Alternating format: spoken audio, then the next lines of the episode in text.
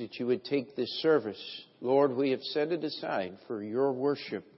And Lord, we ask that you would help us to worship you in the songs that we sing, to listen to the words and Lord, not only sing them with our voice, but sing them with our soul to you. Because you are the resting place of our faith. Our faith rests upon your word, upon what you teach us in the Bible. And Lord, we ask that we would look to your word today and be challenged and strengthened and encouraged to simply be faithful to you in these last days. In Jesus' name we pray. Amen. Please remain standing for the next hymns when all is lost.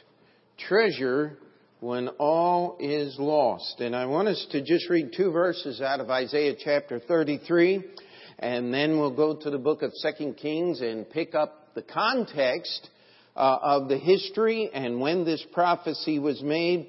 Uh, one of the things that we stress around uh, uh this church and stress in the preaching and teaching of God's Word is to keep and understand God's Word in the context in, in, which it was given. There's an historical context. There were things going on in history. There was a cultural understanding of, of how people did things and, and how they uh, presented and walked through life. And, and, then there's a grammatical and a, uh, a textual context in which it is and then, once we understand those, we can look for application to how this passage can apply to you and I today. And so, uh, Isaiah chapter 3, and we're going to read verses 5 and 6. The Lord is exalted, for he dwelleth on high. He hath filled Zion with judgment and righteousness and wisdom and knowledge shall be the stability of thy times, and strength of salvation. The fear of the Lord is his treasure. One more time. The Lord is exalted, for he dwelleth on high. He hath filled Zion with judgment and righteousness and wisdom and knowledge shall be the stability of thy times, and strength of salvation. The fear of the Lord is his treasure. And I want to preach this morning on treasure when all is lost. Turn with me to the book of 2 Kings chapter 18 if you would. 2 Kings chapter 18.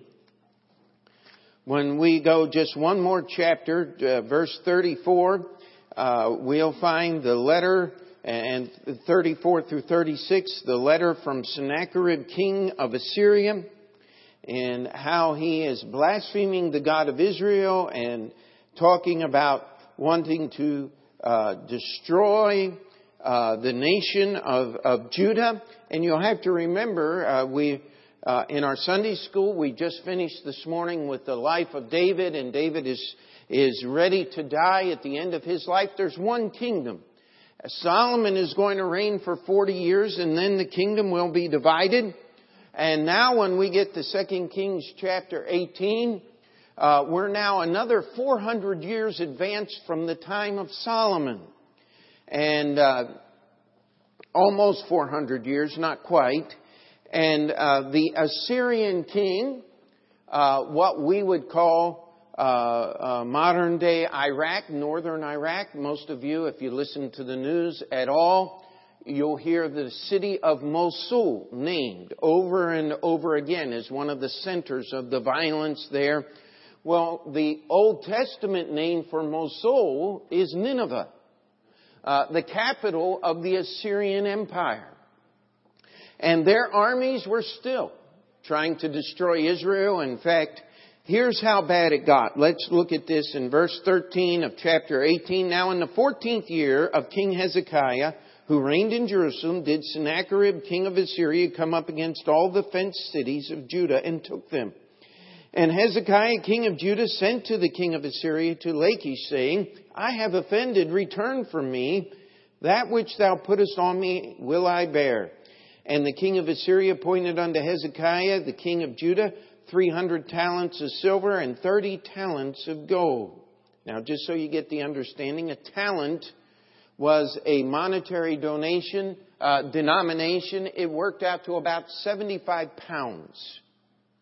So, uh, silver, I believe, is somewhere around $40 an ounce. There's 13 ounces in a pound. And figure up uh, 13 times 75 times 300. That's just silver. Gold, somewhere around fourteen, fifteen hundred dollars an ounce. Thirteen of them in a pound. And uh, he wants 30 talents of gold. Uh, just put it in today's facts. That's a lot of money. Now here's what Hezekiah did. You have to realize that the troops of Assyria were literally occupying the land of Judah. Uh, Jerusalem was surrounded. It was cut off. Uh, the only help that uh, Hezekiah had, the only protection, uh, the only defense, uh, the only hope of driving the Assyrians out of the land was the little part of the army that he had stationed in Jerusalem. Everything else was controlled by the king of Syria.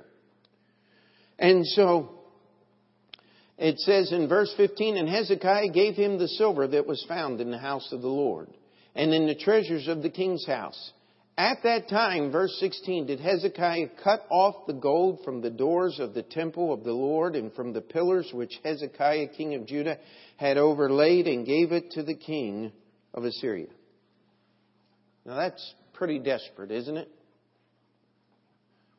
In order to get the tribute money that he was he was told to, by the king of Assyria, if you'll pay this amount, 300 talents of silver and 30 talents of, uh, of gold, uh, I'll pack up my army and I'll head back to Assyria and I'll leave you alone.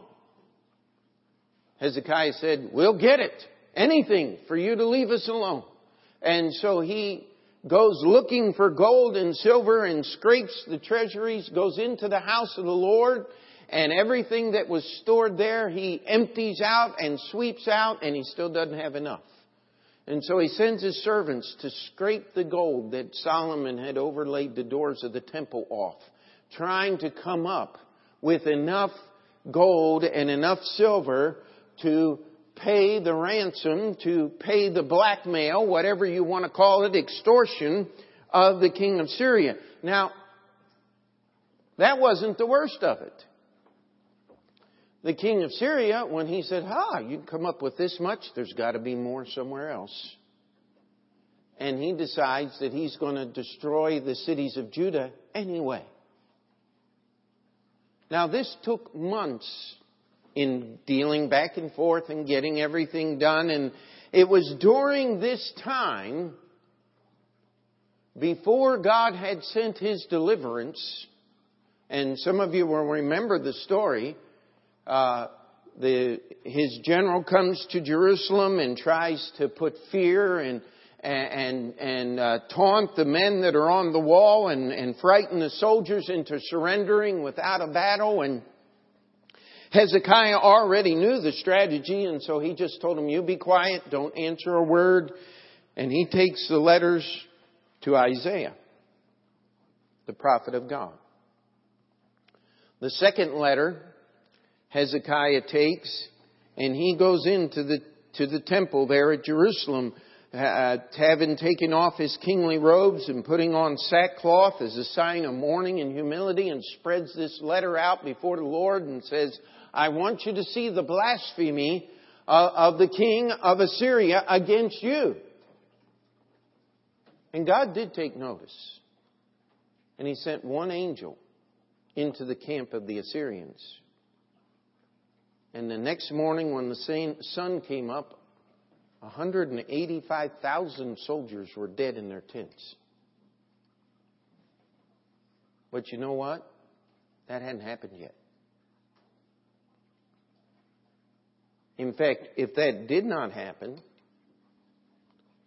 Sennacherib would have taken Jerusalem and, and subjugated the people. He had already removed The ten northern tribes, Israel, had already been removed out of their land. Syrians had already been conquered.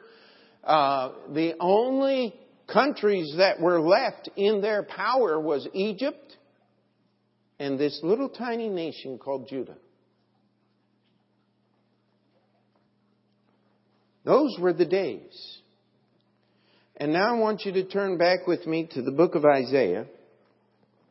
And was during this very time, before God's deliverance had happened, when everything was darkest, when everything was lost, when Hezekiah actually went into the temple of God and scraped the gold from the doors and said, we're gonna, we're gonna pay off this guy somehow. Now let me ask you a question. Was Hezekiah trusting in the Lord when he did all these things?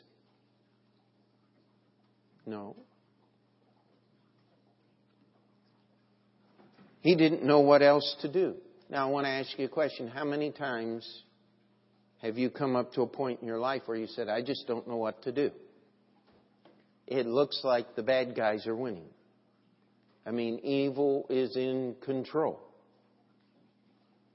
Uh, I, am not sure why this has been such a recurring theme over the last uh, several months, but it's just something the Lord keeps laying on my heart continually, and so it's it's something we better get a hold of. You see, we come to verse 33, uh, chapter 33 and verse 1, and this is uh, one of six woes that is pronounced by Isaiah the prophet. And whenever you see that word in the Bible, woe, uh, that is not slow down. That's W-O-A-H. Woe means great destruction. Woe means complete and all-consuming sorrow is headed your way. Uh, it doesn't get any worse in the Bible than the word woe. So when you see it, you'd better stop and you better pay attention because God is saying something that is going to have critical import on the events of your time. Things are going to change. It is not going to be good when the word woe is put in your direction. I want us to read these verses here. Woe to thee that spoilest and wast not spoiled, and dealest treacherously, and they dealt not treacherously with thee. When thou shalt cease to spoil, thou shalt be spoiled. And when thou shalt make an end of dealing treacherously, then shall I'm sorry, they shall deal treacherously with thee. O Lord, be gracious unto us. We have waited for thee. Be thou their arm every morning, our salvation also in the time of trouble. At the noise of the tumult, the people fled. At the lifting up of thyself, the nations were scattered, and your spoils shall be gathered like the gathering of the caterpillar, as the running to and fro of locusts shall he run upon them. The Lord is exalted, for he dwelleth on high. He hath filled Zion with judgment and righteousness. And wisdom and knowledge shall be the stability of thy times and strength of salvation. The fear of the Lord is his treasure. Now, we can read on, but I, I want us to look at what is being said. I want us to understand something. Isaiah was pronouncing this prophecy. Now, did Isaiah go out uh, to the camp of the king Sennacherib of Assyria and say, Woe unto you! Now that's who the woe was pronounced against. He said, Woe unto he that spoileth and is not spoiled. I mean, nobody was telling the king of Assyria no. I mean, take time and read those letters and they list all of the cities and all of the peoples that they had conquered. Assyria was uh, the the first great world empire and basically what happened to the Assyrians was their leadership kind of dissolved and the Babylonians uh, basically assumed that and we're going to hear of just in a uh, a little while in history from this point of a guy named Nebuchadnezzar who is going to destroy the city of Jerusalem. And that's where Daniel comes in and all of his prophecies. But this was a great world kingdom and they went through conquering and, and at their time ruled what we would know or what we would call the then known world. And Isaiah pronounces woe upon them. He says, when you stop spoiling, you're going to be spoiled. When you stop dealing treacherous, treacherously, you're going to be dealt with treacherously. What you have done to others is what he's saying is going to be done to you. And, and we have the Assyrian Empire just literally disappearing in a matter of 70, 80 years, and the Babylonian Empire coming up and assuming all of their authority and all of their lands.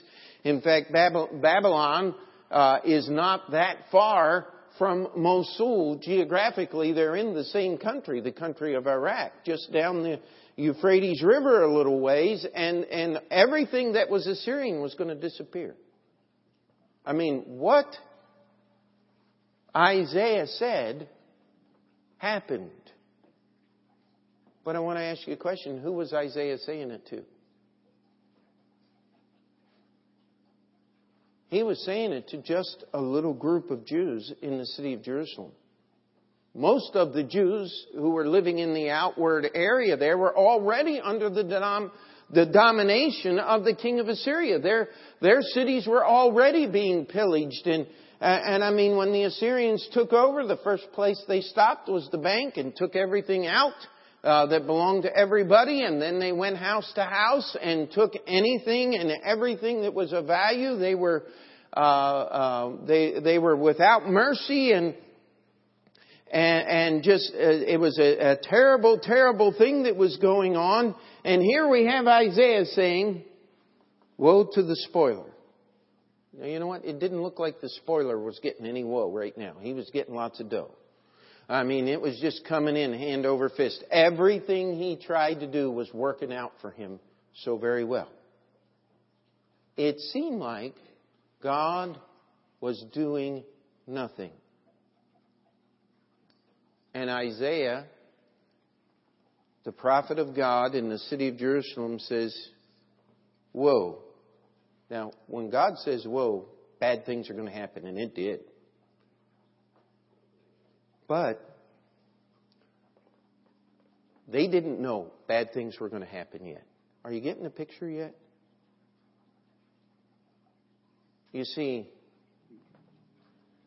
God in verse 5, where we're going to start our real digging into the scripture, said, The Lord is exalted. You know what? God has not gone anywhere.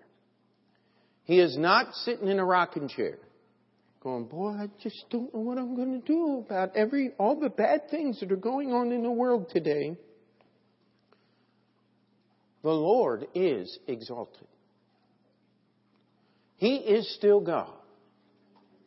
He will never cease being God. And by the way, He has not taken one bit of His glory, one one ounce of his deity, one, one uh, small smidgen of his holiness. He has not sacrificed anything of who he is. God does not abdicate his position as God so that men can have something to do. So many religions teach that, well, God's not here right now, so he's going to let us take care of it. That's why they fight wars. Uh, that's why the Catholic Church fought all those wars. I mean, even to this day, the Catholic Church is the only religion in the world that has an embassy at the United Nations. Because the, the Pope does not only claim spiritual authority, he claims the physical authority. He claims to be the personal image of Jesus Christ here on earth. Now, as far as I'm concerned, and as far as this book called the Bible is concerned, that is blasphemy. But the name of the embassy is the Embassy of the Holy See, capital S-E-E, to the United Nations. That is a title that belongs to God. because He is the only all-seeing one. That, that's what that title means. You see, words do mean something. And as we look around our world today, I'll tell you it's not much lighter or brighter than it was for Hezekiah in the days that he lived. There's how we get an application. It looks like the world is winning, but I want you to understand one thing. The Lord is exalted. Now I want you to look at the, what it says here about this. It says, He hath filled Zion with judgment and righteousness. Now God's judgment was coming on the army of Assyria. In just a very short period of time, this campaign that King Sennacherib was on was going to end in defeat, and uh, uh, uh, every every he was going to be dishonored in every way. He would go back to his own country uh, with his head uh, covered and, and in mourning. His entire army would be just taken away from him in one night. You say, how does that happen? Well, God did it. God could have used some type of disease, the plague or something like that, has been known to wipe out thousands of people in just a few hours, just a, a matter of a day and a half. Plague can go through, Black Plague, the Black Death that uh, depopulated Europe in the Middle Ages. We, but God said He sent His angel, and the, and the entire army was dead. Wonder who buried them. I mean, that, that would have been a job. No bulldozers, no Department of Health, no uh, great earth moving equipment. Something had to happen. I'll tell you what, it wasn't good, whatever it was. But that hadn't happened yet. And yet it says, the Lord is exalted.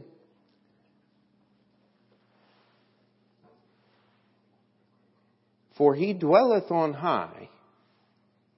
He hath filled Zion with judgment and righteousness. Now, Zion is the name in the Bible for the Temple Mount, for the temple. Mount Zion, Zion. Now, the temple was the place at this time where the Ark of God actually resided. You know what was in that Ark? Was the two tablets of stone written with the finger of God that God had given Moses from Mount Sinai. God's Word was in that ark. You know what was also there in the temple? Were the scrolls that had copies of what you and I would call the Bible today. Some of those scrolls were being written right as we uh, uh talk. Isaiah, these events were happening and, they were being recorded and, and the things that had happened in the history and, and uh, Joshua, Judges, Ruth, the book of Job, much of the Psalm, almost all of the book of Psalms was all held there. The Word of God was there. And you know what the Word of God tells us? What's the first thing you know about this book called the Bible? It tells me some things are wrong. Isn't that about the first thing you understand about the Bible? Well, that's what judgment is. Judgment is the difference between what is right and what is wrong.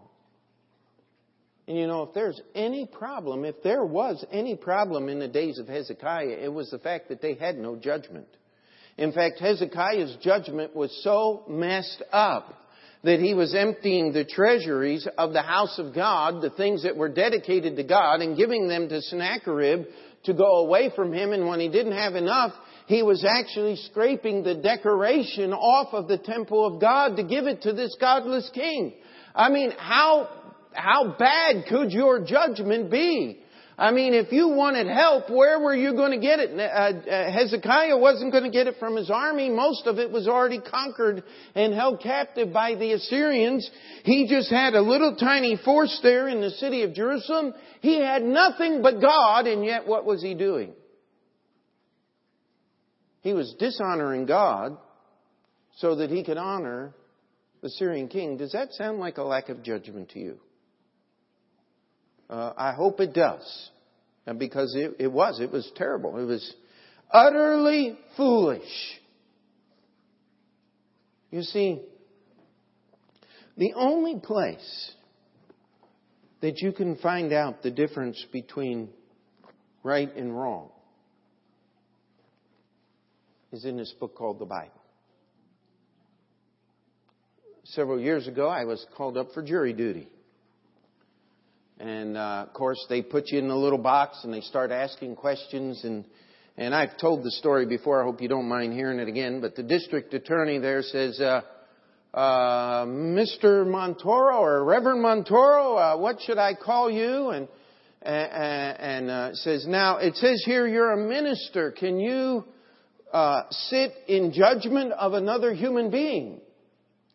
And I said, well, I said my my job as a pastor is taking the words of the of the Bible. I didn't hold my Bible up in the courtroom. I said taking the words of the Bible and applying them to situations. I said I uh, that we live in to discern what is right and what is wrong. I said I I don't think that that I'd have a problem doing that. Said, but you can't use the Bible in this courtroom. And uh, I don't know what possessed me, but I just answered that and I said, well, last time I checked, most of the laws of this land were all about trying to keep the Ten Commandments. And the whole courtroom burst out in laughter. And the face of the district attorney turned bright red. And I got a high five by the bailiff on the way out. But for some reason, they didn't put me on the jury. And, and I wasn't trying to be belligerent in any way. But you cannot deny the correlation between the legal system of the United States and the Ten Commandments that are in this book. You cannot separate them. You see, God's judgments, it's the only place that we can tell the difference between right and wrong, my friend. And what's it say? He's filled Zion with judgment and righteousness. You know what? It's not enough to just know the difference between right and wrong. How many of you know the difference between right and wrong and did wrong anyway? Would you like to lift your hand and give testimony to that fact? Okay, and if your hand is not up, we'll understand that you're lying and that you've just added to the, the total there. I mean, we know what is right. And we still choose wrong. But God's book is full of righteousness. You know what? This book will teach you how to do right. You know what Isaiah was saying to Hezekiah? He's saying, Hezekiah, you got to understand something. In fact, the, the spoiler that is spoiling. The king of Assyria who has lied to you and dealt treacherously with you, he promised to leave when you paid the ransom price, and when you paid the ransom price, he just changed uh, the, the requirements, and he's still going to try to destroy Jerusalem because he is a treacherous and dishonest man let me tell you something. When the spoiler stops spoiling, I'm going to spoil him. When the liar stops lying, guess what? I'm going to deal with him as a liar. That's what God was saying. He's saying, listen, Hezekiah, you just wait. But you got to understand something, Hezekiah. Your waiting is not just waiting. Zion, that temple that's right next to your palace, is full of judgment. And you're not exercising very good judgment right now, Mr. Hezekiah. You're not doing those things which are right. And if you want to honor the God that is still reigning in heaven, you better start walking in the ways of righteousness. And the only place you're going to find that is in God's Word. God's Word was in the temple. Hezekiah was a good king, a righteous king for the most part. But that doesn't mean that he always did what was right. Now, let's go back and look at verse 6. And as I was reading through the book of Isaiah, this is the passage that just jumped out, and I said, Man, I've got to preach on this. And wisdom and knowledge shall be the stability of thy times. And wisdom and knowledge shall be the stability of thy times. Now, uh, it's talking about times. Times is the years, uh, the years in which belong to the personal pronoun, the possessive pronoun there is thy. So as uh, Isaiah is giving this prophecy to the people living in Jerusalem, he says, the Lord is exalted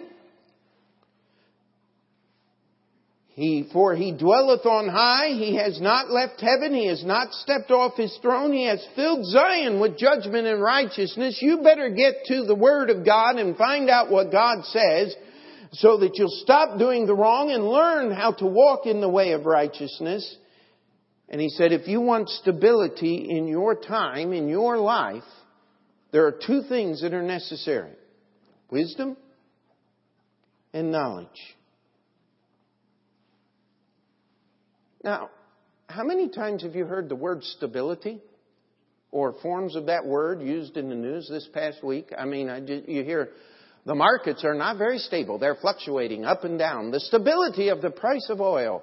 Uh, it looks like it's heading down. I mean, you hear that word all the time. You know why? Because nothing is stable. They're talking about how unstable the government in Yemen is right now and how that it's about to be overthrown by uh, a group of uh, uh, supported by the nation of Iran. And I mean, this is all really scary stuff. Well, let me read you the definition of the word stability. In physical senses, power of remaining erect, freedom from liability to fall or be overthrown. Subdefinition 1 ability to remain in the same relative place or position in spite of disturbing influences. Capacity for resistance to displacement. The condition of being in a state in stable equilibrium, tendency to recover the original position after displacement. Also of a body in motion, freedom from oscillation, steadiness. Definition two of an immaterial thing. Immunity from destruction or essential change, enduring quality of government, institutions, customs, etc. Isn't that an interesting word that is stuck in the middle of your King James Bible? You know the reason that word is there? because the words of the original Hebrew demand that that word be put there in English so that we understand what was being said in the Hebrew. And, and uh, that word stability is something that the world desires, is it not? How many of you wish you had stable income? Uh, I mean, this this whole idea of stability. We we live in crazy times. I remember some uh, several years ago they were going on strike here in the city, one of the public things, and they weren't supposed to. And they said, "We want job security." And I said, "Okay, I understand your union says that you're striking for job security. But is New York City ever going to stop running buses?" I mean, this was a real life situation. The bus drivers were on strike. Let me ask you a question. Is New York City going to stop running buses?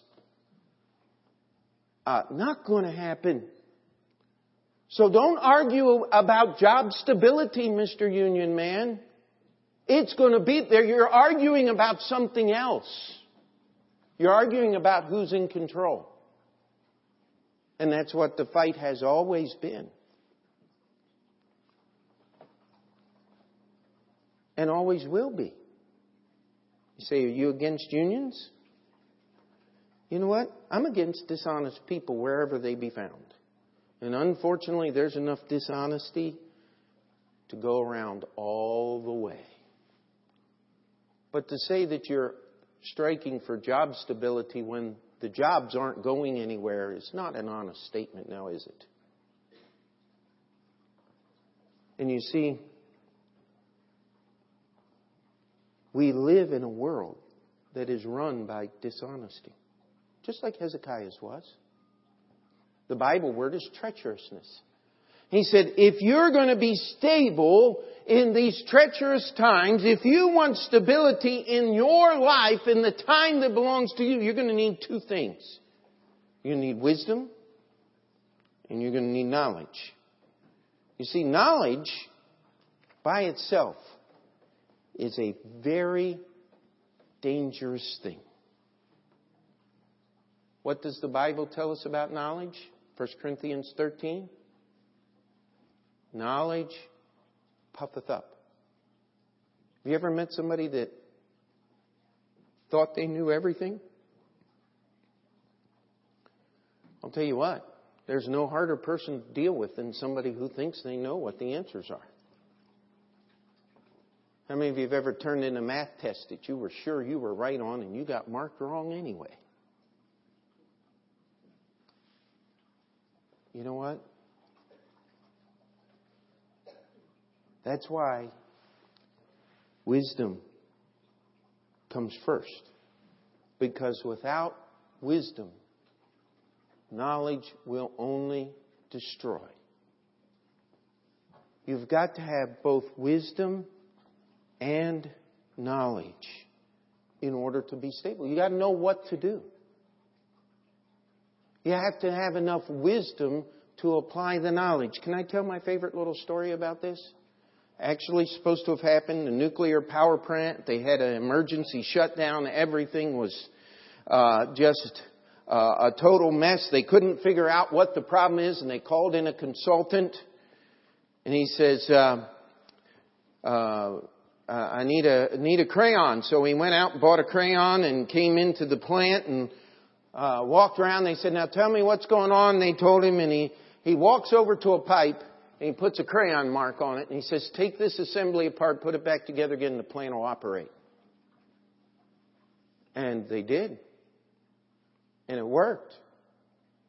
And the next week they got the bill. It was $10,000. He'd only been in the plant for 10 minutes. And they said, wait, wait a minute, $10,000? you were only there 10 minutes. I said, could you itemize that? Says, sure. So he sends him back an itemization. Red crayon, 99 cents. Knowing how to use the red crayon, balance of the bill.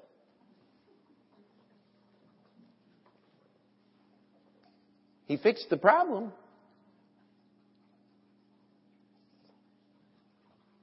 You see, there's only one place where you're going to get wisdom.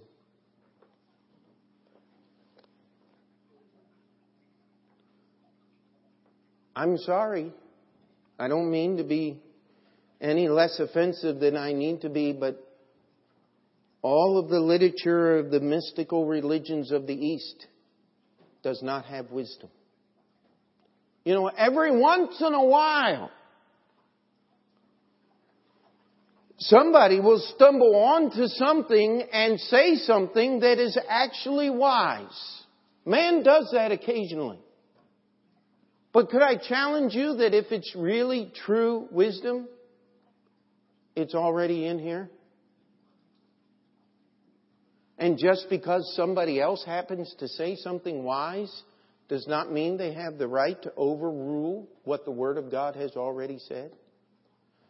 And by the way, you're never going to get wisdom until you have enough knowledge of this book to know what to do with it. You see, the last phrase says, well, let's, let's finish this. Wisdom and knowledge shall be the stability of thy times and strength of salvation.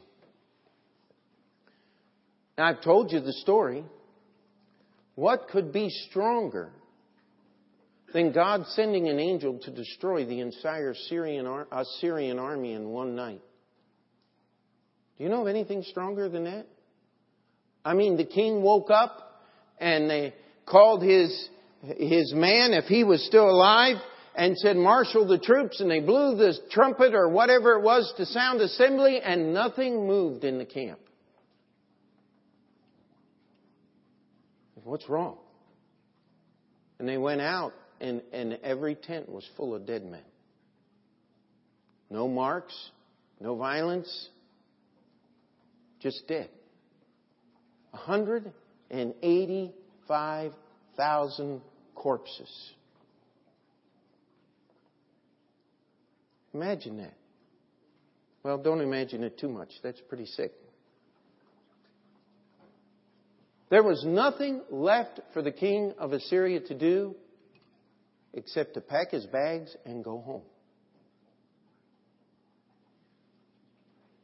And his own sons, while he was worshiping his God in his temple, were so upset and disheartened, uh, disheartened and and uh, and felt so insulted by the failure that their father had wrought that they snuck up behind him in the temple and murdered their own father in the temple of his God as he worshiped there. That's how big a mess the Assyrian Empire was in. No wonder it disappeared.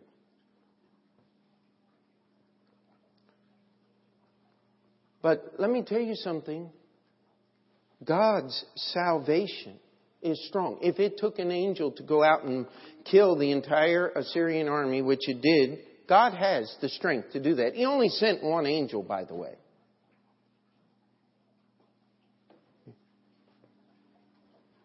Jesus said, Listen, as he was facing the cross, he said, If I wanted to, I could call legions of angels. You know what would have happened if he had done that? He'd had to get the cosmic street sweeper to come by with his little uh, dustpan on a handle and a broom and sweep up the earth and go somewhere else. There'd have been nothing left of this place. But Jesus suffered the cross because it was the will of the Father. So we could be set free from our sins. The strength of thy salvation. You know what? No force in this universe can take your salvation away. If you're trusting in God, His salvation is sure. It is complete. And His salvation is always there. If it takes the death of the entire Assyrian army, it's going to. Look at what happens in the book of Revelation. I mean, there are some tremendous things, some incredible things that are going to happen yet in the future. I believe the Bible's true. You know what? I'm not afraid when the scientist stands there and tells me that the earth is four and a half billion years old, therefore creation could not possibly have happened. You know what? I am not an old man. But when I was in school, the earth wasn't that old. Uh, they were only talking about a couple of hundred a million years. And now they multiplied it by thousands. Why? Because we've gotten enough brains to know that what we say happened couldn't possibly happen in a couple of hundred million years. It had to take four and a half billion. Well, somebody went through and did the math and said there's no possible way for it to happen in that amount of time either. But they're sticking by that one. Now, uh, it, that's that's where they kind of just uh, uh, stuck. And well, they say, but the universe is actually older uh, 13 billion light years across. It's, it's, it's got to be that much older. I mean, they just keep expanding and expanding. And they're never going to find enough time to fit into what God did in six literal days, in six literal nights. Because He still reigns on high. Zion is full of judgment and righteousness. Amen. Wisdom and knowledge is going to be the stability of thy times. That's talking to you and me. That was talking to the people alive in Jerusalem in his days. And it says, the strength of thy salvation. and strength of thy salvation. Wisdom and knowledge is stability. Wisdom and knowledge is strength. And then it makes this final statement. The fear of the Lord is his treasure. The fear of the Lord is his treasure. Now I want to challenge you who's his?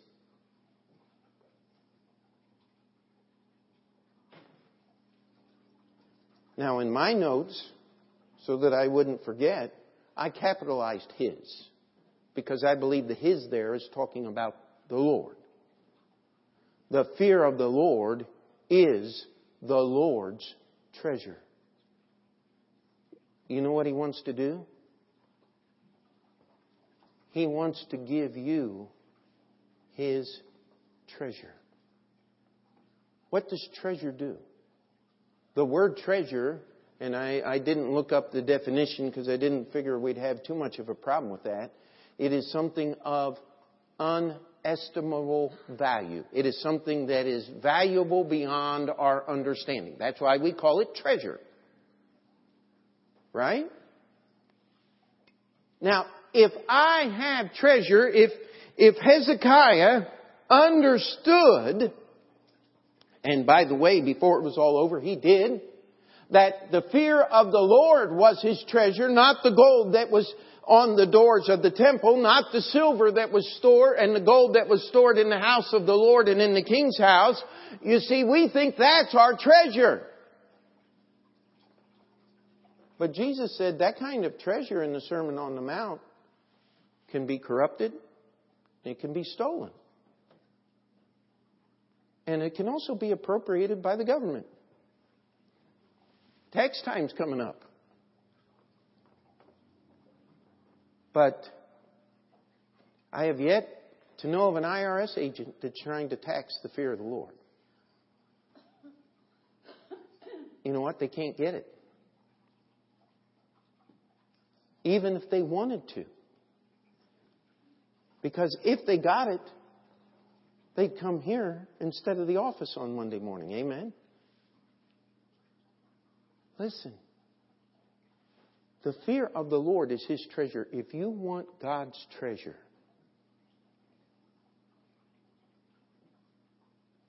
by the way, treasure solves problems, does it not? Treasure pays bills, doesn't it? I mean, treasure is worth more than anything else. That's why we call it treasure. Now, let's look at the life of Hezekiah and what was going on. He, he needed treasure. You know what they used treasure to do? Hire armies. Hezekiah had no treasure, physically speaking, left. He'd given it all away to try to keep the armies of Sennacherib out of the city of Jerusalem. And guess what? It didn't work. But he started to cash in on God's treasure. He got his heart right. He stopped seeking to himself and his counselors and he started seeking to God in the fear of the Lord and God sent one angel out and destroyed the entire army of the Assyrians and all of a sudden Hezekiah didn't need an army anymore because there was no army left to fight. In fact, there were more Jewish soldiers than there were Assyrian soldiers now. And the Assyrians didn't bother staying around trying to count. They packed their bags and headed home because they were afraid they would be destroyed. Are, are we getting this? The treasure, when all else, when all is lost, is the fear of the Lord. Because God's the only one that can do anything. I mean, every once in a while I hear this ad. You need to stock up on durable food that will last years and keep you safe. Well, do you know what's going to happen if you have a store of food and nobody else does? You'd better be willing to share or you're going to lose it all. It's going to happen.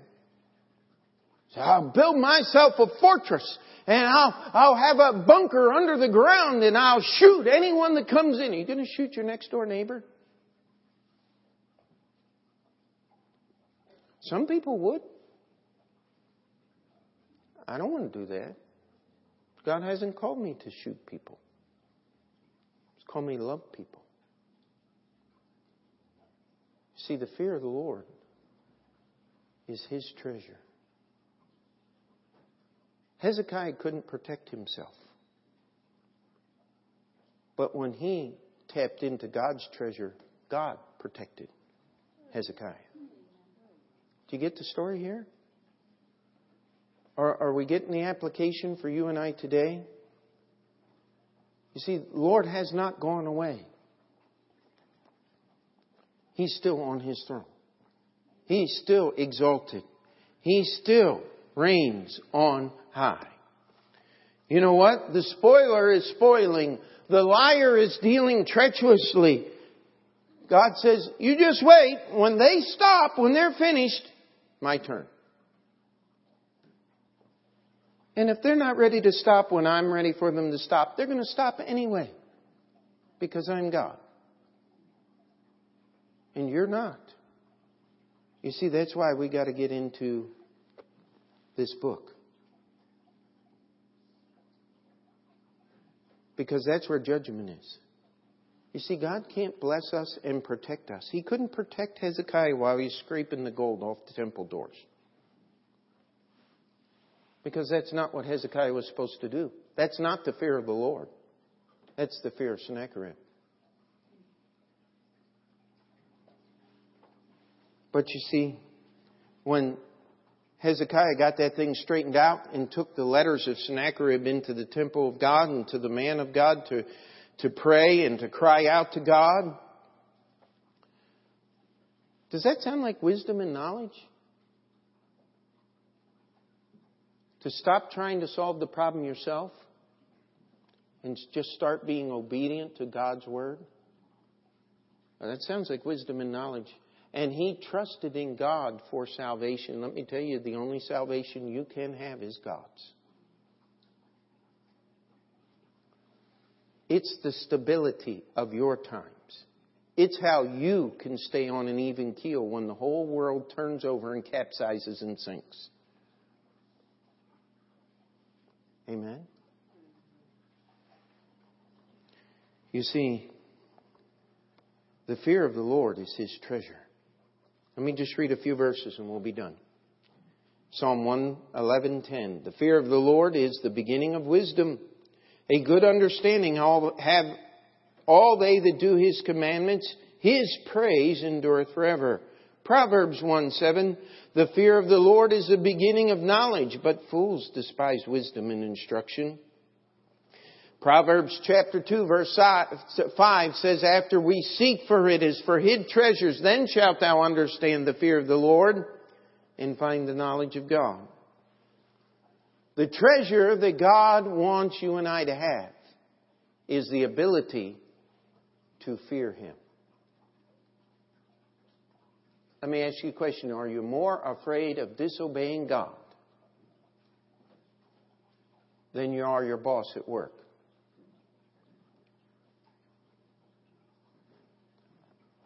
Somebody told me one time, says, Pastor, you got to help me. My, my boss wants me to lie. And I, I told my boss that I would never do it again.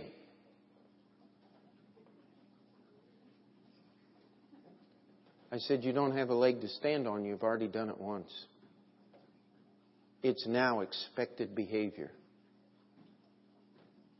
Said, There's nothing you can do. You changed the rules. You were more afraid of your boss than you were of God. I wish I had something encouraging to tell you, but I don't. The only thing I can tell you is go find another job. And don't lie the first time. What else can you do, my friend? You see, the treasure is the fear of the Lord. Because no matter what happens to me, if I got there fearing the Lord, His salvation is strong. It is His wisdom and His knowledge that will make me stable and get me through this time. It is His judgments and His righteousness that will be my reward when I stand before His throne. You see, the fear of the Lord is the beginning of wisdom. It's the beginning of knowledge. You cannot know or understand anything truly without understanding the fear of the Lord first.